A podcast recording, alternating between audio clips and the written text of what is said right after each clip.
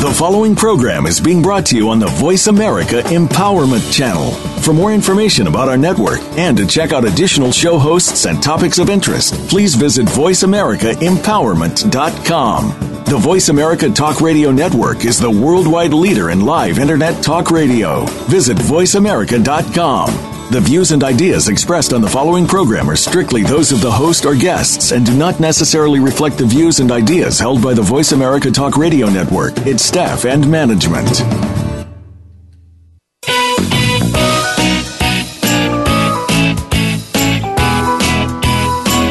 The human mind, body, emotions, and spirit are more powerful than anyone can imagine, and we can learn to use them in new and powerful ways to create the life we've always dreamed of.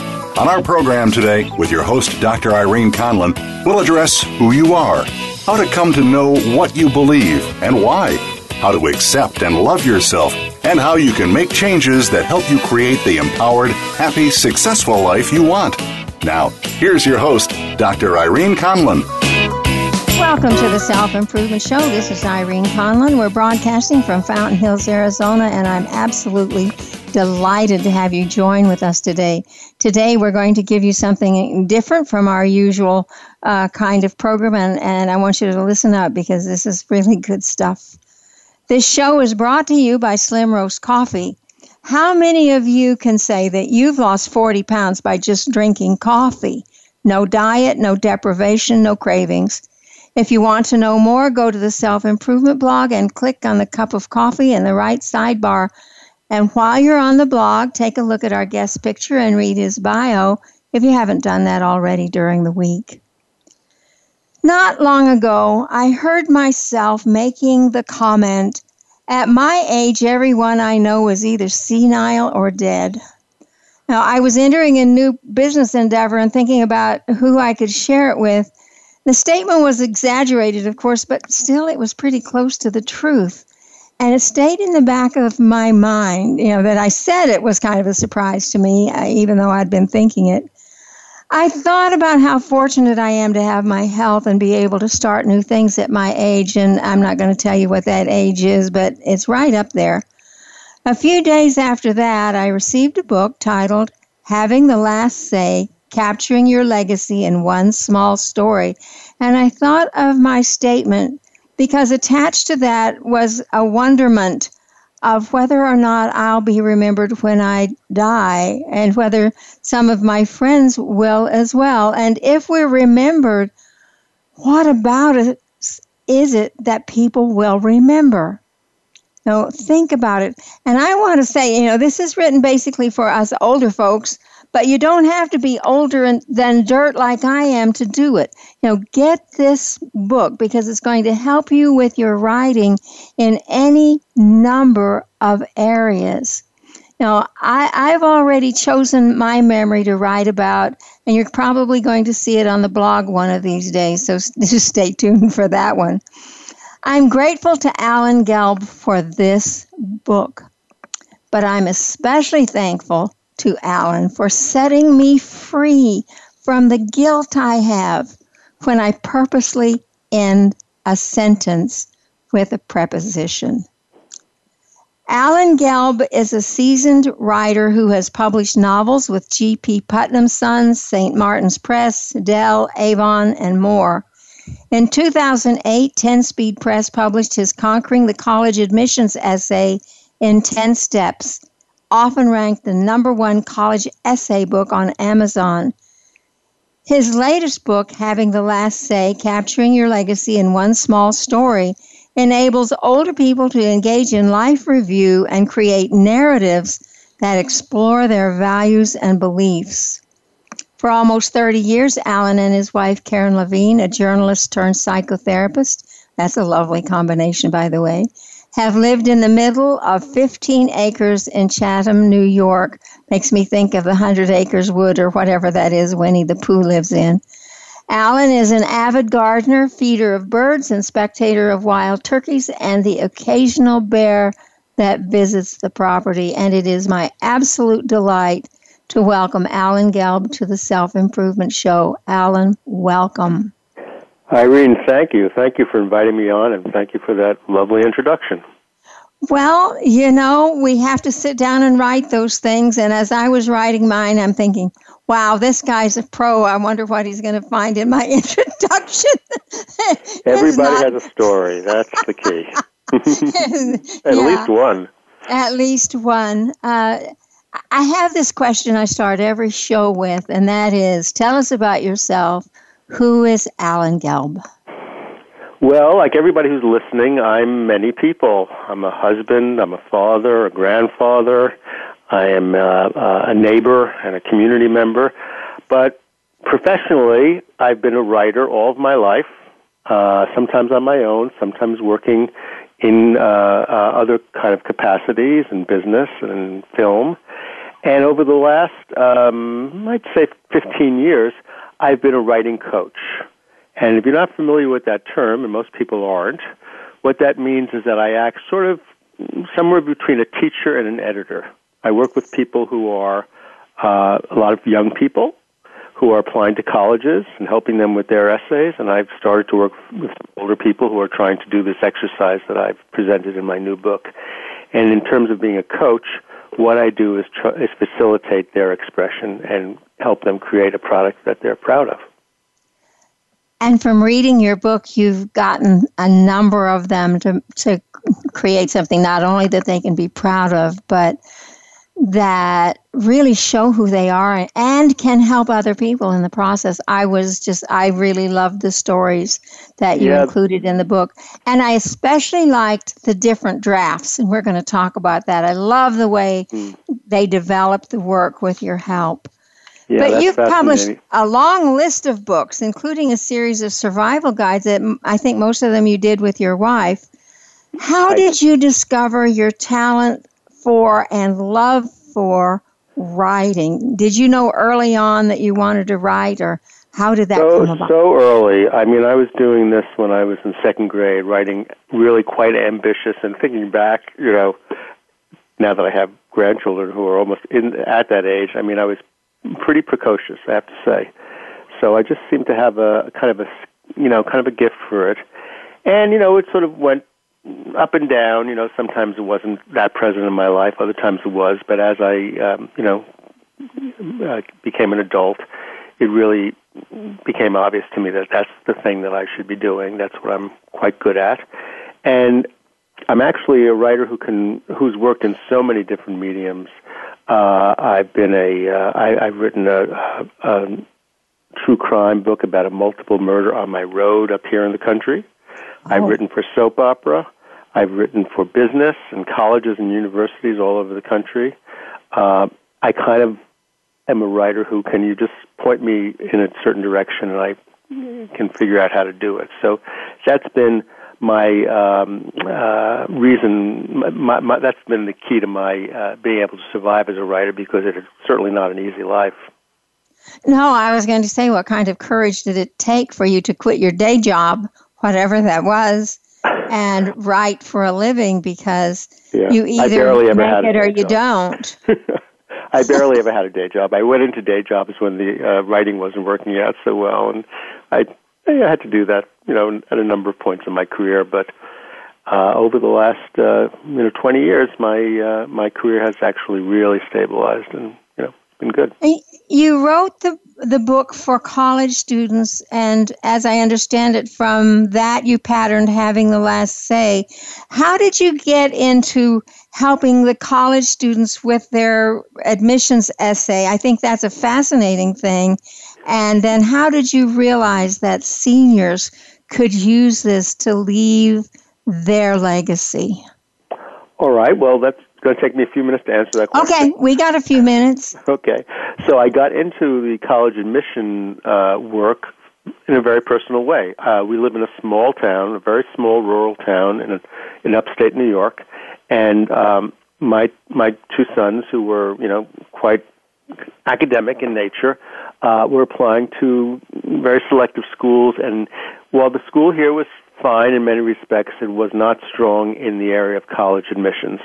So I didn't feel anybody was actually understanding what that admissions essay was all about. And when I say admissions essay, students have to write uh, uh, about a six hundred fifty word essay uh, that's on a range of subjects, but they have to pick something that expresses who they are and casts them in a very positive light for the admissions committee. And it's very hard for students to sort of pick out the facet of who they are and, you know, do that work. So I did that with my sons, and then I started doing it with uh, other friends and kids in the community, and then friends of friends, and it, it just started kind of building up, and I realized that I had a theory that was uh, quite distinctive in terms of this assignment, which is that the best way to approach assignment assignment was to was to use a narrative, to tell a story. And I um, distilled in my book the four elements of a narrative that makes it very clear, I think, for any um, writer to understand what you need to do to tell a story effectively. And, and we'll talk of, about what that narrative yeah, contains. Yeah.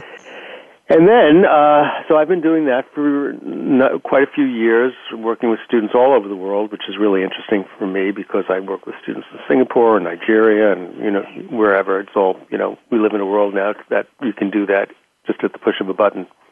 And um, And uh, what I happened, what happened with me is that, you know, as I was getting older, I'm sixty-five now, I uh, found myself, you know, increasingly at um, memorial services of friends and people in my life that are have passed on. And, uh, you know, the reality of that is that, you know, sometimes when I've been at these services, I I appreciate what people are saying about the person who's no longer with us, but I really want to hear the voice of that person one more time. I feel like I want that person more in the room and not just hear about that person. And that for me, at some point, was like, you know, an aha moment. I realized that I could take what I do with seventeen-year-olds, which is essentially helping them with a life review exercise. They have to look back over seventeen years, pick a moment out of their life, and create a six hundred fifty word narrative.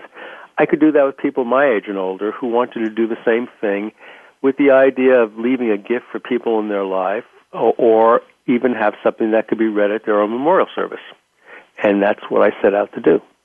And it's interesting because when you start looking back over seventy or eighty years, you know, how, how do you pick, you know, how do you pick one? Well, some of us have had several lifetimes in this one in terms of career changes and lifestyle and all of that. And looking back, I mean, it's an exciting review to look it, back. It's and say, exciting, and, and it, you know, uh, I don't want people to think that it's such an overwhelming thing to pick out a moment of your life because, well, for two reasons. One is that you don't have to pick just one moment, you know, even though it's called The Last Say. People can do a number of these if they get into them. Uh, but what it also uh, want to say about it is that the moment that people tend to write about is, is not necessarily the big moment in their life. They wind up writing about smaller moments that might be um, lost otherwise if they didn't write about them. And they find that moment through an exploratory process that I've devised, uh, which involves answering about thirty questions. It's exactly the same process that I use with the seventeen-year-olds, and some of the questions are exactly the same. Some and we're going to talk about that right yeah. now. It's time for us to go to break. Mm-hmm. When we come back, we're going to find out a whole lot more about how you, the listener, can begin to do this too, because it's a lot of fun. Stay tuned. We'll be right back with more with Alan Gelb.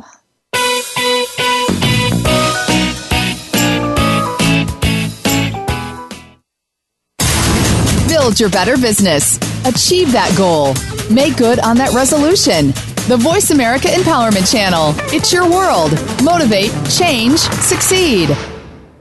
When you think of inspiring women, who comes to mind? Is it a visionary like Oprah Winfrey? Political or legal figures like Hillary Clinton or Sonia Sotomayor? Or how about entrepreneurial business leaders like Meg Whitman? No matter whom you might be thinking of, make sure to add one more to that list, Deanne DeMarco. She's the host of Today's Inspiring Women. Each week, Deanne turns you on to the next rising star in business and leadership and what their successes and challenges have been. Listen every Thursday at three p.m. Eastern, noon Pacific, on Voice America Empowerment. Have you friended us on Facebook yet? Why not? Just go to facebook.com forward slash Voice America or search for the keywords Voice America. Once you are part of our Facebook network, you'll receive daily messages about what's happening with our shows, this week's featured guests, and new happenings of the Voice America Talk Radio Network. And you can add your voice to the always active discussions on our wall. Just go to facebook.com forward slash Voice America or search for Voice America. Think you've seen everything there is to see in online television? Let us surprise you. Visit voice america dot t v today for sports, health, business, and more on demand twenty-four seven.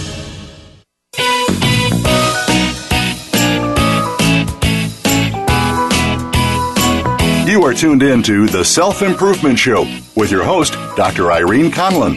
Got a question for Irene or her guests? Call into our live show at one eight eight eight, three four six, nine one four one. That's one eight eight eight, three four six, nine one four one. Connect with Irene via email. Our address is the self improvement blog at gmail dot com. Now, let's get back to The Self-Improvement Show.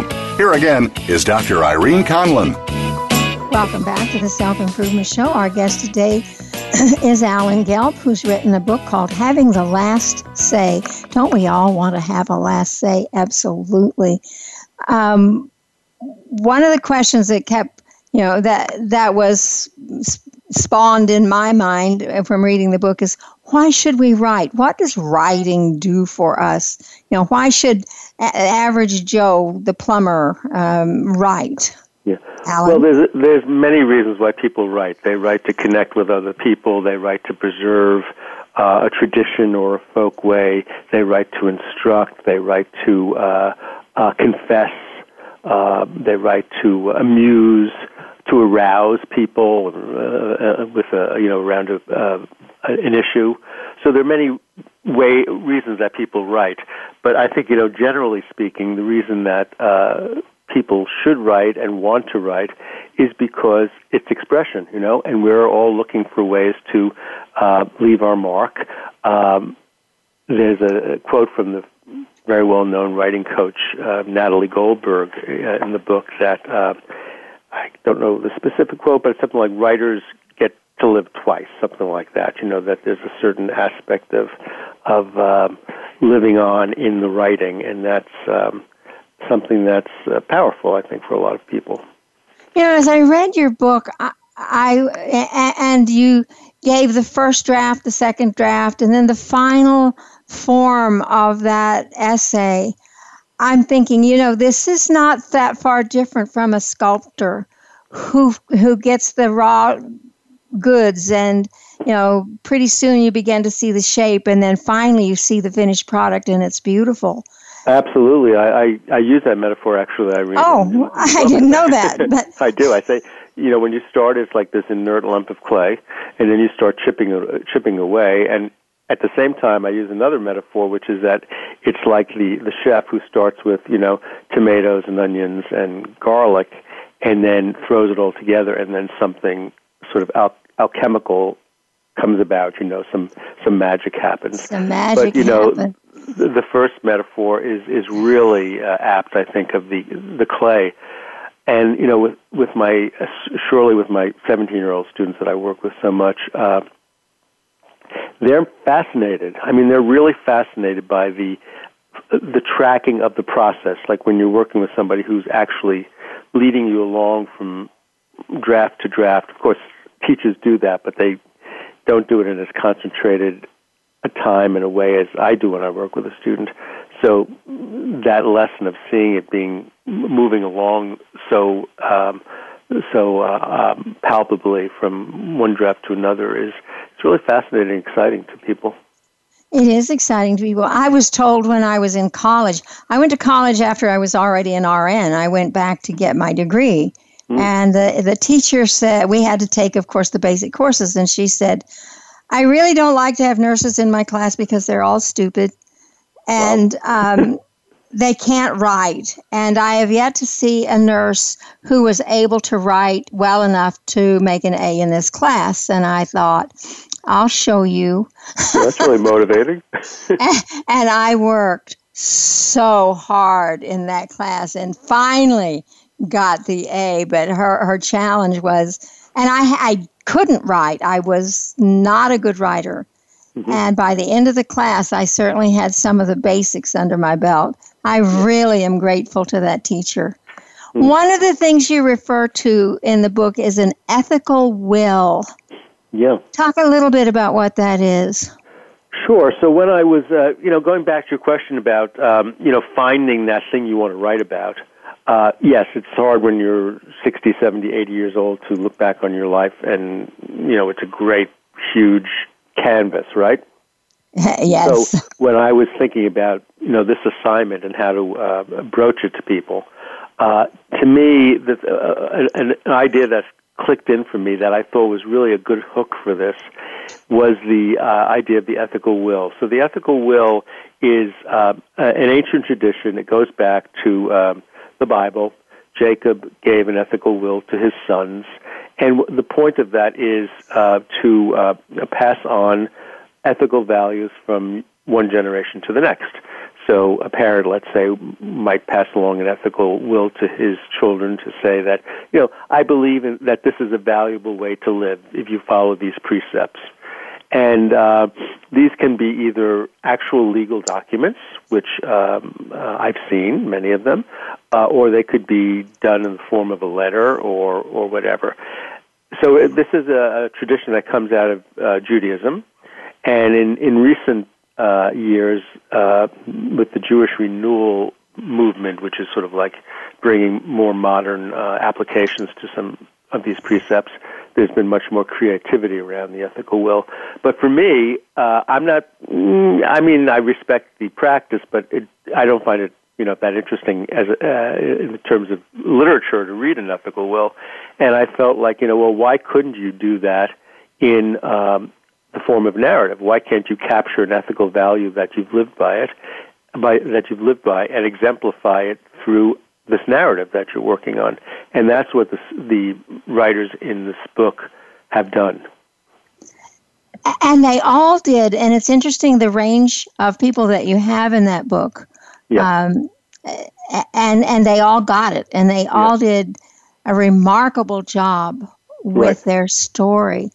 Yes, and sometimes, you, the, sometimes the ethical value is, is subtle. It's not that it's not explicitly stated. I had to write one to model it for other people, and uh, so I wrote the first last say, and uh, mine in, in my uh, story, the uh, the ethical value was very clearly stated. But you know, it has to be there in some form or another, whether it's stated or implicit. And it is. You don't have to beat people over the head with it, and, and that's what I liked. You know, it's subtle, but it's there. Yeah. You you said that a narrative has four main points. What do people need to have in this short story? Yeah. So the essay? the four main elements that I've um, uh, identified are um, the first one I call I call it the once. So you know, one of the biggest challenges when you write a piece, whether it's a novel or a six hundred fifty word essay, is organizing the time, structuring the time of the piece. The once upon a time. Yes, exactly right. Right. So uh, you know, everything starts in a place and everything ends in a pl- in a certain place. Uh, you know, I tell my high school students, you know, if they're going to write about their trip to uh, uh, Haiti to um, help build houses or whatever, you know, they can't start in the airport in Albany. They can't start in their room packing their bag. They have to get into the a point in the trip, you know, where where the story's already beginning, and then they have to figure out how to get out of that story. So that's the first challenging thing to do. And to uh, most people who are not um, writers, uh, it's interesting to see that you don't have to tell a story in a linear uh, fashion, you know, starting with one, going to two, going to three.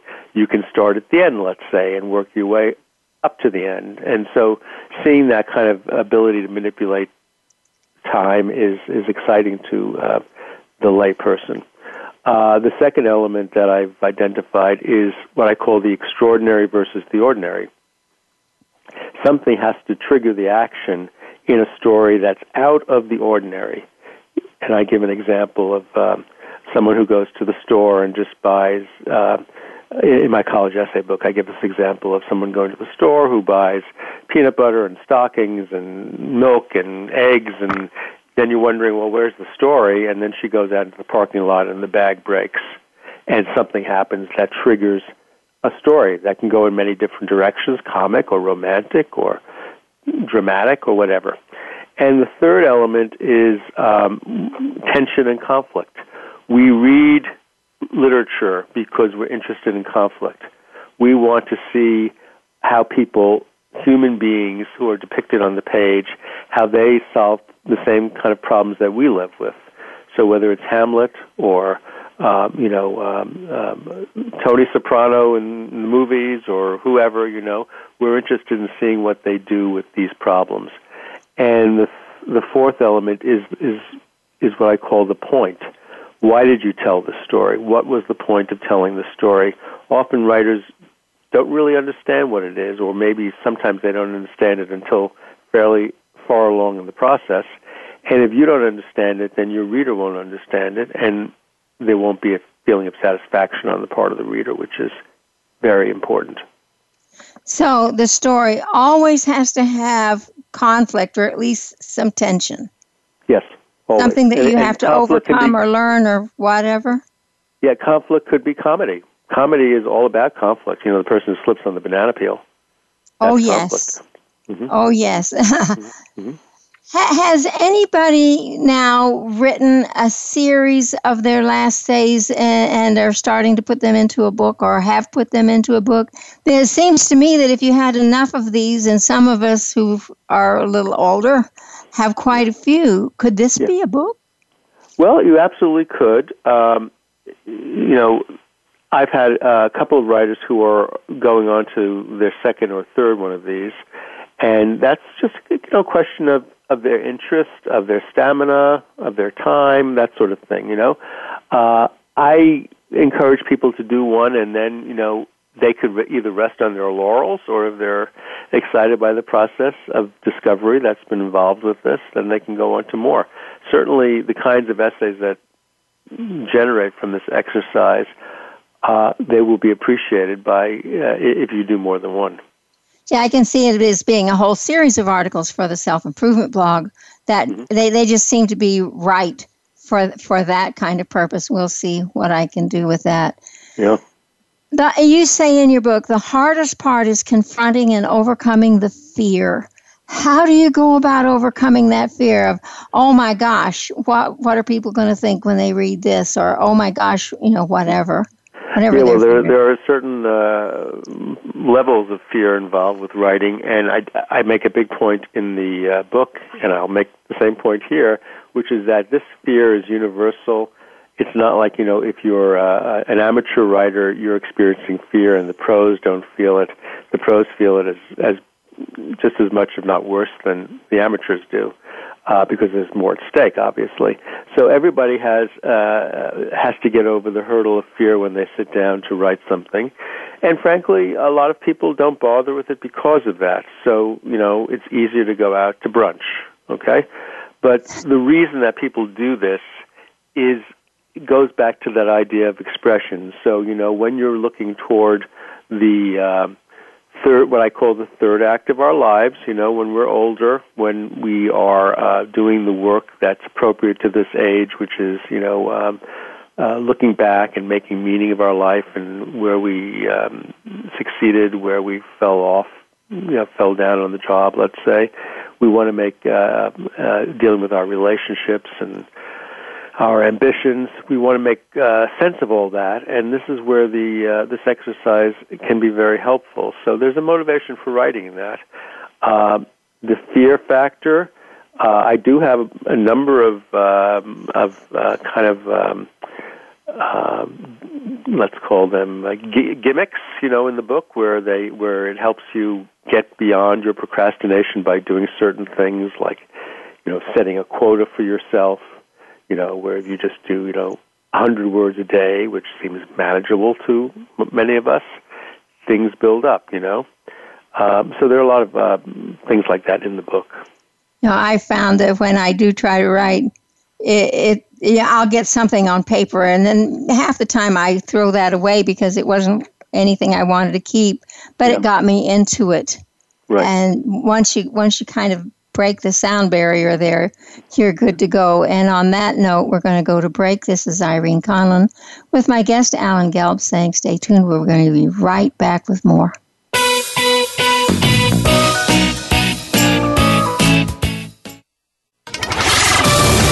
We're on Facebook along with some of the greatest minds of the world, and that includes you. Visit us on Facebook at Voice America Empowerment. Every one of us confronts challenges that rock our world to the core, making us confused and disoriented, not knowing which way is up. On The Mother Rising, host Margaret Jacobson will nourish that spark that enlivens. You will be both empowered and inspired to create the changes leading you on your path to your own true freedom. Discover your worth and what you are capable of. Tune into The Mother Rising every Thursday at four p.m. Pacific Time, seven p.m. Eastern Time on the Voice America Empowerment Channel. When is the last time you saw sparkles of life in your day? Each day holds a treasure, the extra in the ordinary. It is too easy to miss them because they're familiar and we take them for granted. If you want to add sparkle to your day, listen to Mighty Gems, spotlighting everyday jewels with Dee Lee. She offers a new way to view the world and to discover your own mighty gems in daily life. Listen Fridays at eleven a.m. Pacific Time, two p.m. Eastern Time on the Voice America Empowerment Channel. Find out what makes the most successful people tick. Keep listening to the Voice America Empowerment Channel, voice america empowerment dot com.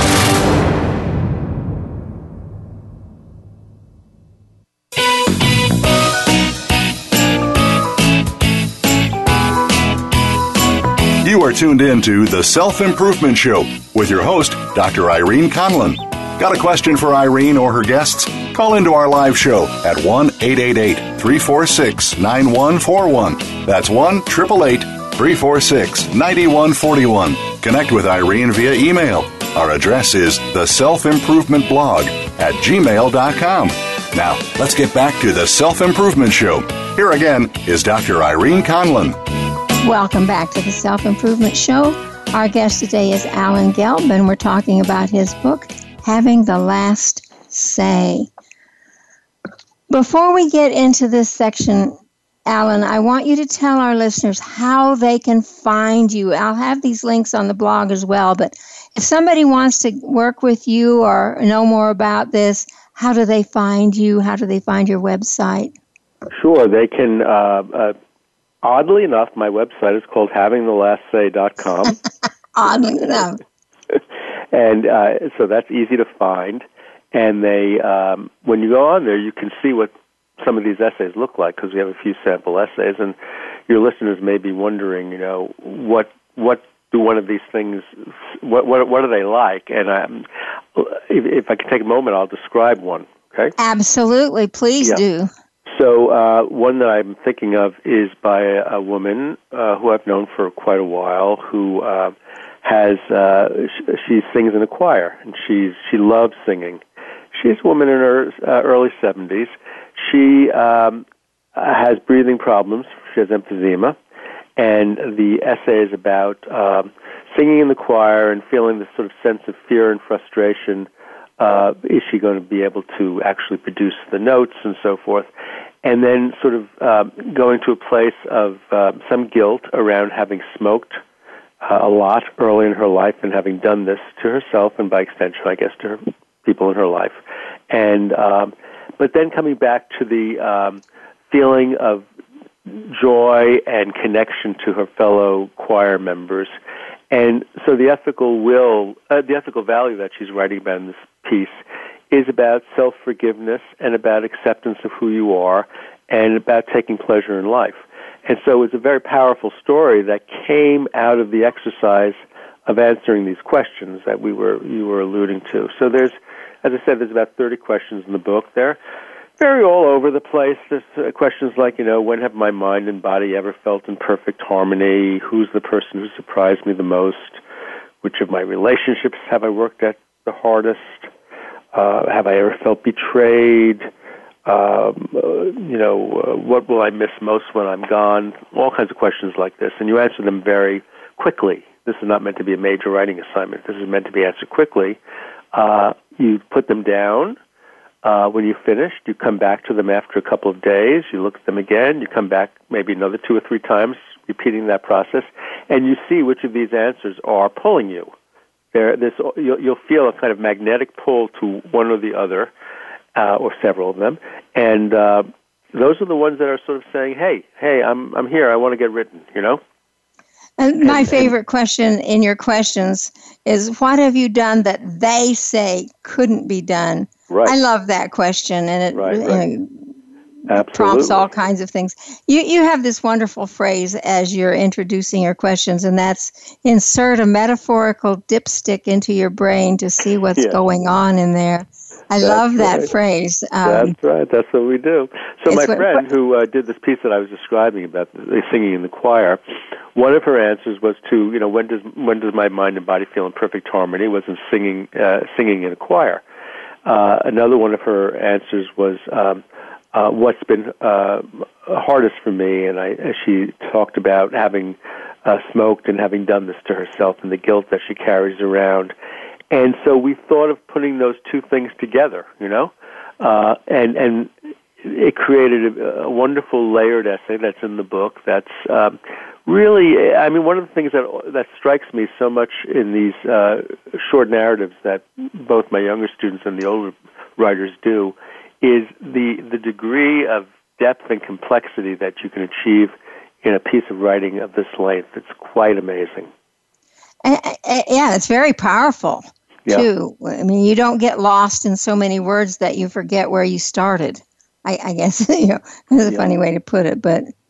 And the uh, reason the reason why um, uh, I, I, I said that these pieces should be five hundred to one thousand words, it wasn't just, you know, my arbitrary decision, uh, you know, on my, uh, on my authority.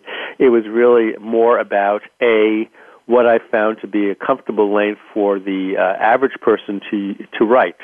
Uh, you know, a lot more than that. You know, I, I, I admire people who are doing memoir writing and journaling and so forth, but that not everybody's doing that. This, this by by a long shot, this can be done by really anybody, and you know who, who can follow the precepts, which are pretty easy to follow.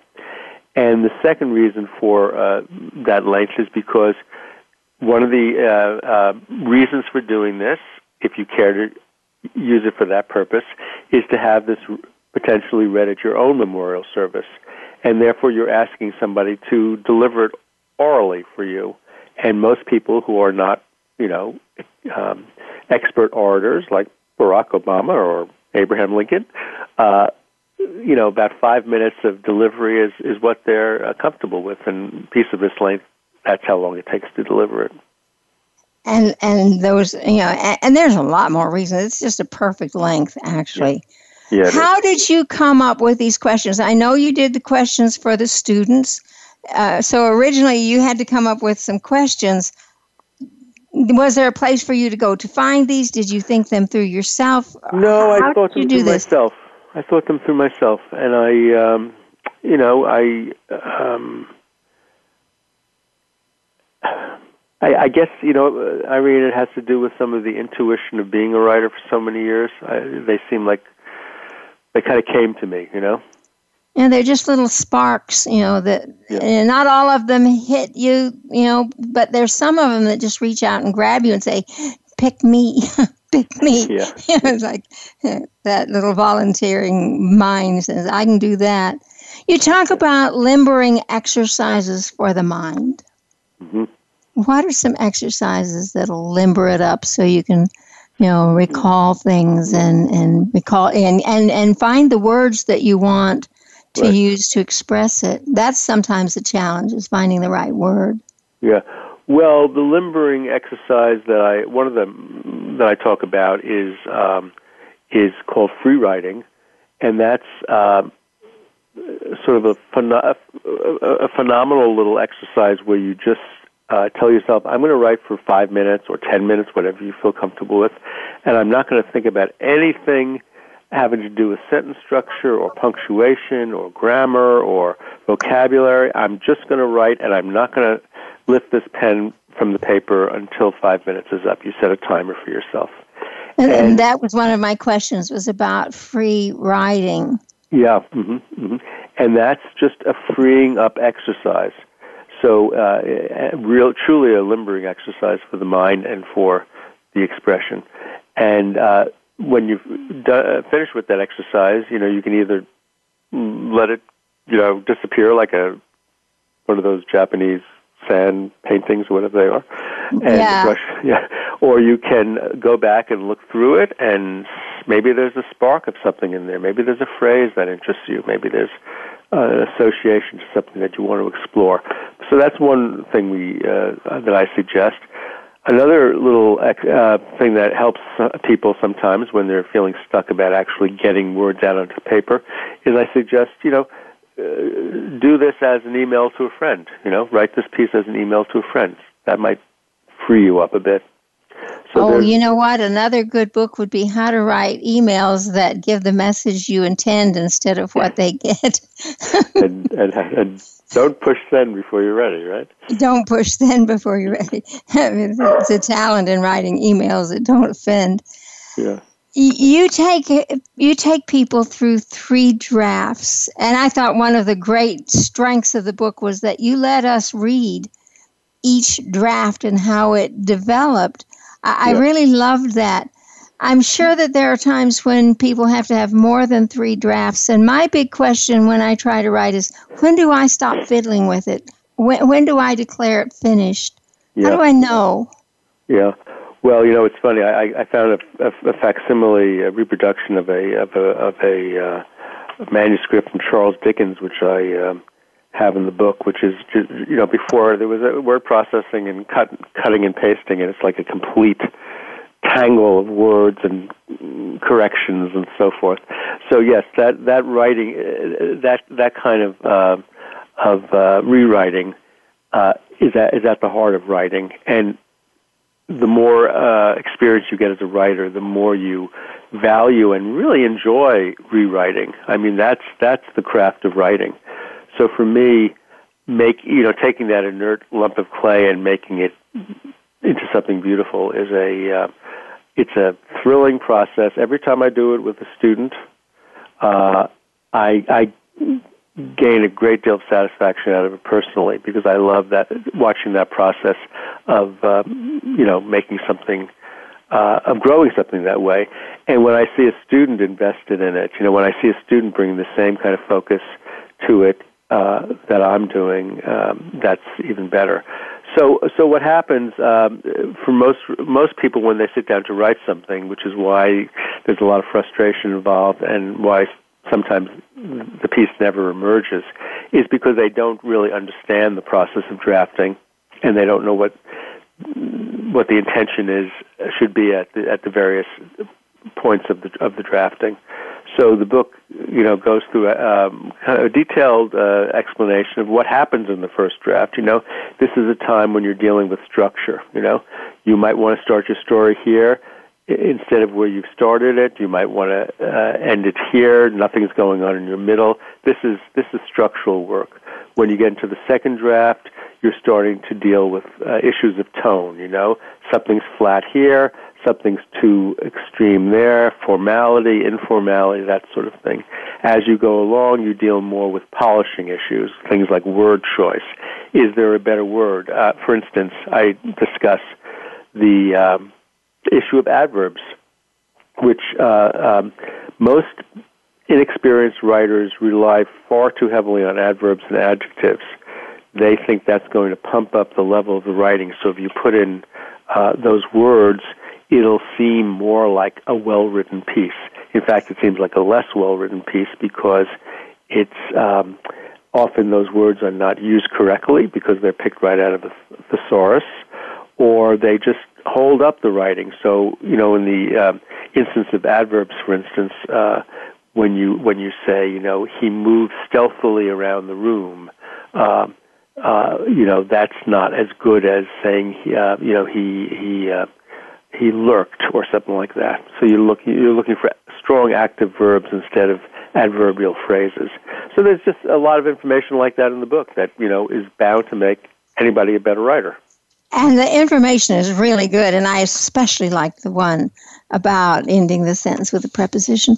Anyway, on yeah, that with most note, people, they may not know what you're saying there, but you know, there's, you know, one of the things that we have to do uh, when we're learning to write uh, is to, uh, particularly people our age, is to um, learn to unlearn certain lessons we've been taught. So when we were small, teachers said, "Oh, you cannot, you cannot." Um, End with a prepos- uh, sentence with a preposition, and it's no big deal, really. And you could start a sentence with "and," you could start a sentence with "but." Yes, uh, you I know, you don't it. have to worry about who or whom because nobody really cares about that. Nobody very much, cares. You know? And on that note, we need to go to break. This is Irene Conlin with my guest Alan Gelb saying, "Stay tuned.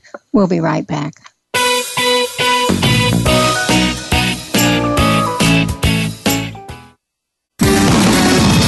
Success starts here. voice america empowerment dot com. It's your world.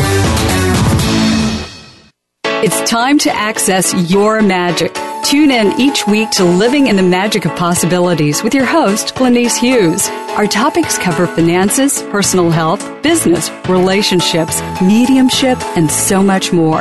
If you want to access all that is possible in your life, listen to Glenice and her expert guests who've turned the impossible into the possible. Living in the Magic of Possibilities is heard live every Thursday at three p.m. Pacific Time, six p.m. Eastern Time on the Voice America Empowerment Channel. Have you had a chance to check out Voice America's online magazine and blog, Press Pass? If you love our hosts and shows, check out articles that give an even deeper perspective. Plus topics about health and fitness, movie reviews, philosophy, business tips and tactics, spirituality, positive thought, current events, and even more about your favorite host. It's just a click away at V A Press Pass dot com. That's V A Press Pass dot com. V A Press Pass by Voice America. All access, all the time. Find out what's happening on the Voice America Talk Radio Network by keeping up with us on Twitter. You can find us at Voice America T R N.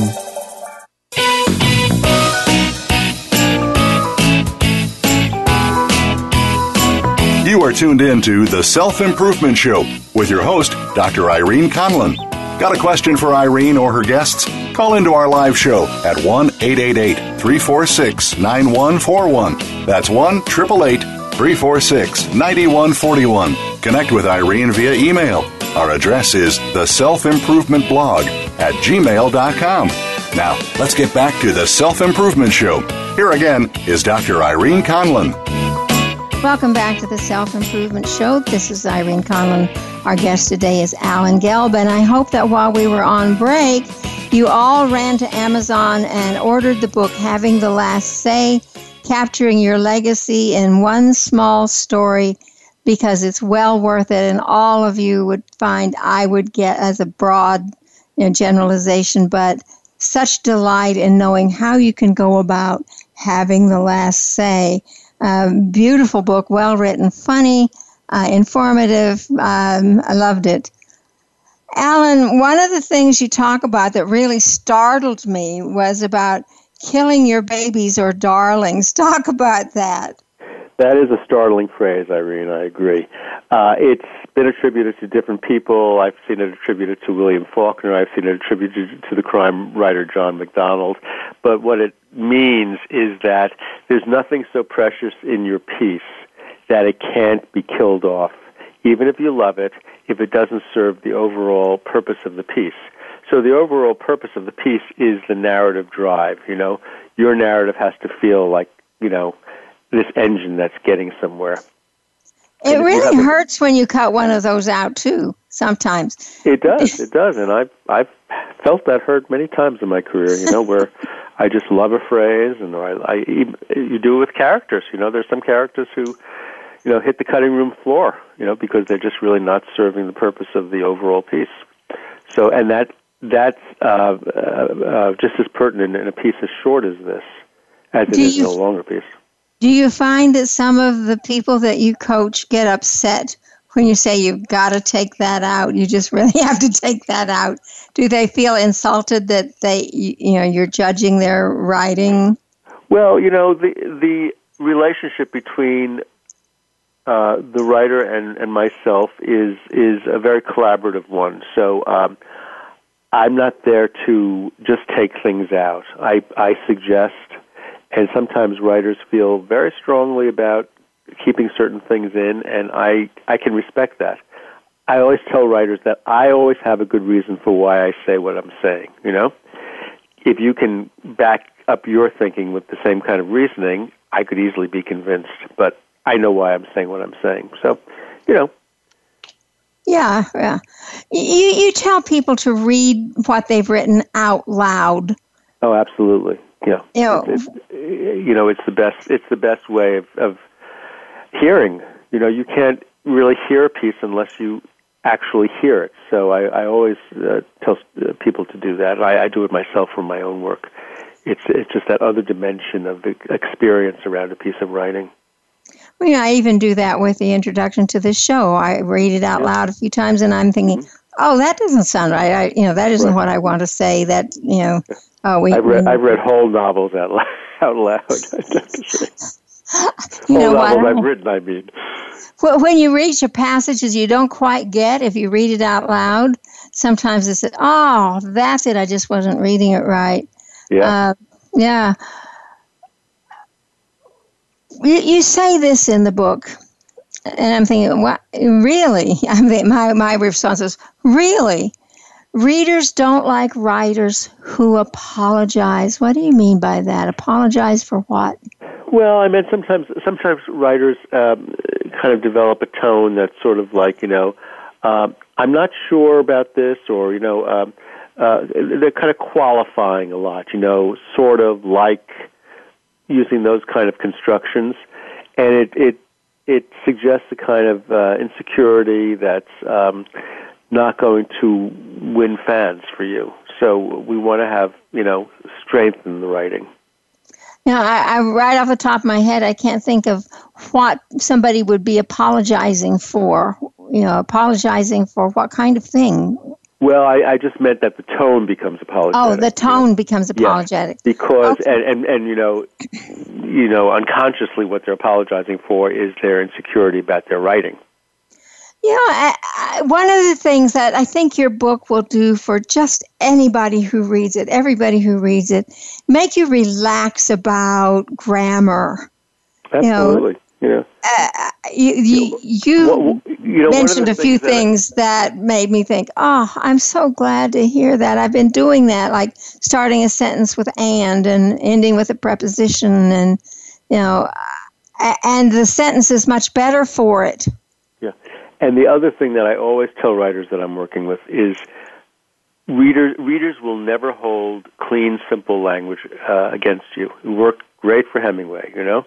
Uh, a lot of people get um, they get sort of uh, held up with their writing because they want it to be, you know, uh, complex or whatever, you know.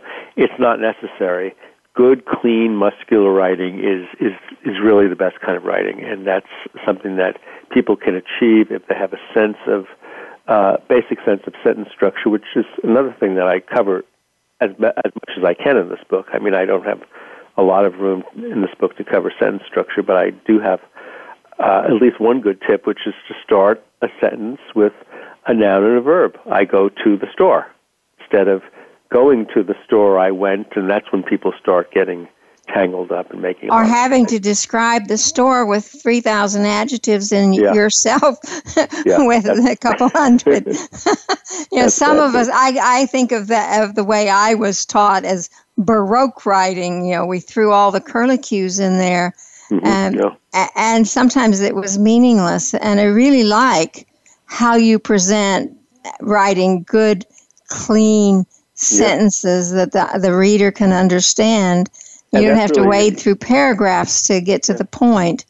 That's really a cultural thing too, because I work, you know, in the, on the college admissions front. I work with uh, quite a few students from China, where you know they're taught to write in sort of a flowery way. You know, that doesn't play well here at all. So they have to learn. It doesn't how to play do. in Peoria. Yeah, no. no, they have to. They have to just simplify, simplify. I hate to say this because I have enjoyed this so much today. We're right up to the end of the show. And so I'm going to ask you, what's the thought you'd like to leave with the listeners today? Well, I would like listeners to know that writing is, by and large, free, it's fun, and it's a wonderful way to get some sort of perspective on yourself. So those are, are three thoughts I would like to leave you with, and I would also like to say that if you create one of these pieces, it's a precious gift for the people in your life. I've had some of these um, writers in the, uh, who've done this already tell me that, you know, they didn't wait till the end to share this thing. They did it at the Thanksgiving table, you know, and it, it transformed the, the occasion, you know, that kind of intimacy that it um, it it, uh, it gave the occasion. And I think it's even a surprise probably to the writer, the way it puts things in perspective for them. Yeah. yeah. And lets them see even the bigger picture uh, and where they've been and how far they've come. Yeah. Alan, yeah. It's been so delightful having you on the show today. Uh, well, I, I, I'm, I'm very happy to have been here. I very much appreciate the invitation, Irene. Thank you. Yeah. I encourage everybody to get this book, Having the Last Say, Capturing Your Legacy in One Small Story by Alan Gelb, G E L B. You will be so glad that you left your legacy in writing. This is Irene Conlin saying thank you so much for being with us today, and come back again next week for more of the Self-Improvement Show.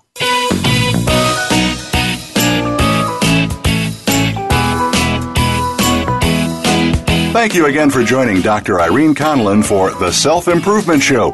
Please listen again next Thursday at four p.m. Eastern Time, one p.m. Pacific Time on the Voice America Empowerment Channel. Remember that improvement out there starts in here.